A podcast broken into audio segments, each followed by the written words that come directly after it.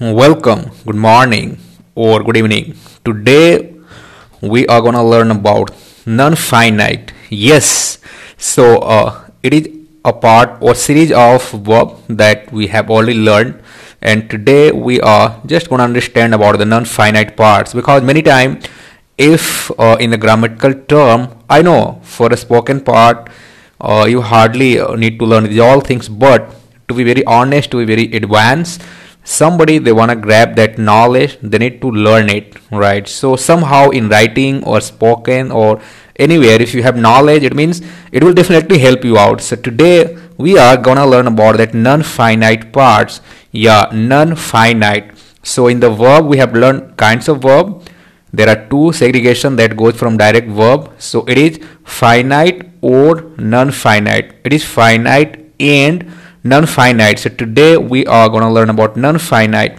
So in the non-finite parts we had discussed uh, there are several you know uh, components. So in non-finite we have gerund that we have discussed already. You can go on my podcast. You can go learn to speak english fluently.com or you will get it. Second uh, uh infinitive so today we are gonna learn about infinitive. Gerund we have discussed today we'll learn about infinitive. What is infinitive in non-finite, right? So non-finite is also a verb but it doesn't appears as a verb. I repeat, non-finite is a part of verb but it never appear as a verb. It has different see the property is same but it either comes as an a noun as an infinitive as an you know adjective. So today we are just gonna you know reveal the secret of infinitive. So uh, it is significant to understand the definition and purpose of non-finite verb. Since the verb parts have already been discussed or you can go to my you know podcast or you can go to learn to speak english fluently.com in the you know grammar parts verb. Hence today we'll learn non-finite verbs. There are kinds of non-finite verbs as shown in the below graph. Okay so because we are discussing through audio here in the podcast we cannot see graph.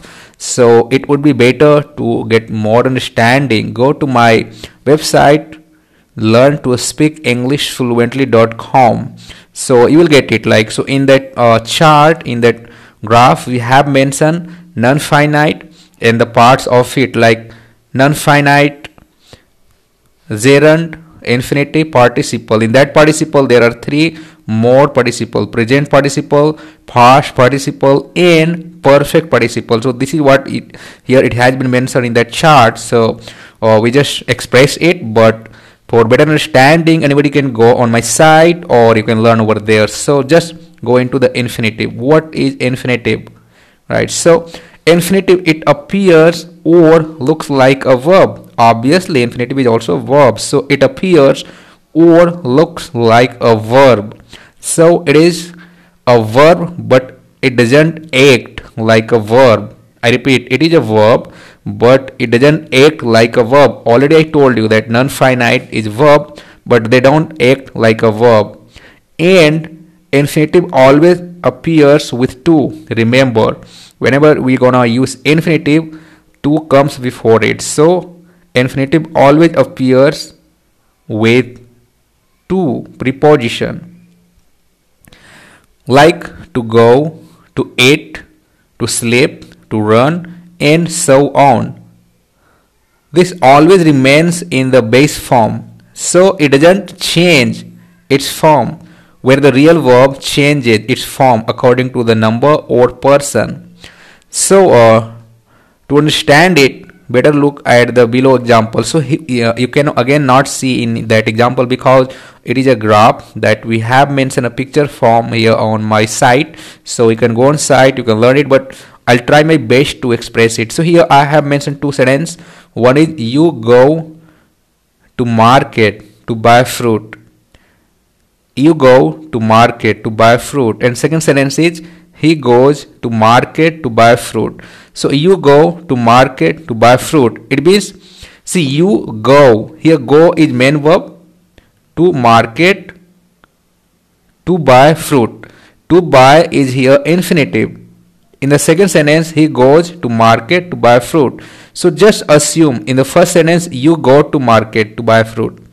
And second sentence, you goes to market to buy fruit. So what's happening here? You can see the first sentence, you go to market.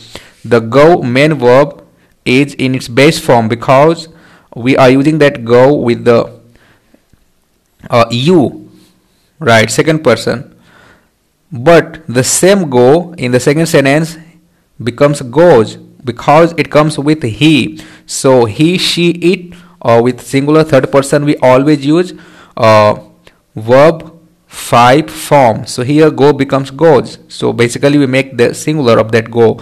As per the subject verb agreement what do we do?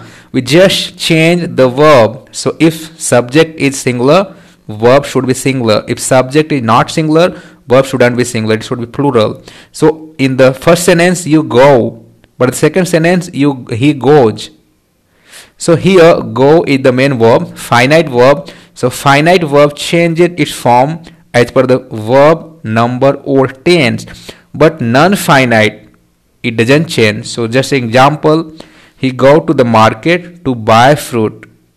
He goes to the market to buy fruit. So goes go becomes goes but to market remain the same. Why? Because it is non-finite. So non-finite never change its form. So in the first sentence the verb go becomes goes in the second sentence because it is obvious that the verb go is acting as per the number and person. With the second person singular number you, the verb go is in its base form. But with the third person singular number he verb goes is in its base form 5 sorry it, it is in the uh, its uh, form 5 verb form 5 so go, went, gone, going, goes. So what is the five? So five is like verb first is go, second went, third gone, four going, and five goes. So it is here in the verb five. On the other side, the verb buy bracket to buy remains in the same base form irrespective of or person. So it is clear that infinitive never change its form according to the number or person since it's easy to identify the, re- the real verb because it stays close to the subject. The infinitive is always far from the subject. Infinitive always remains like a phrasal verb with to. Some more example. I wanna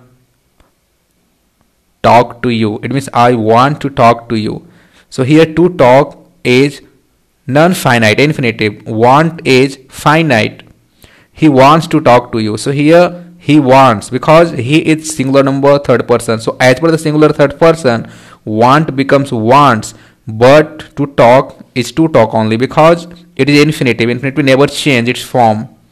They need to complete this work.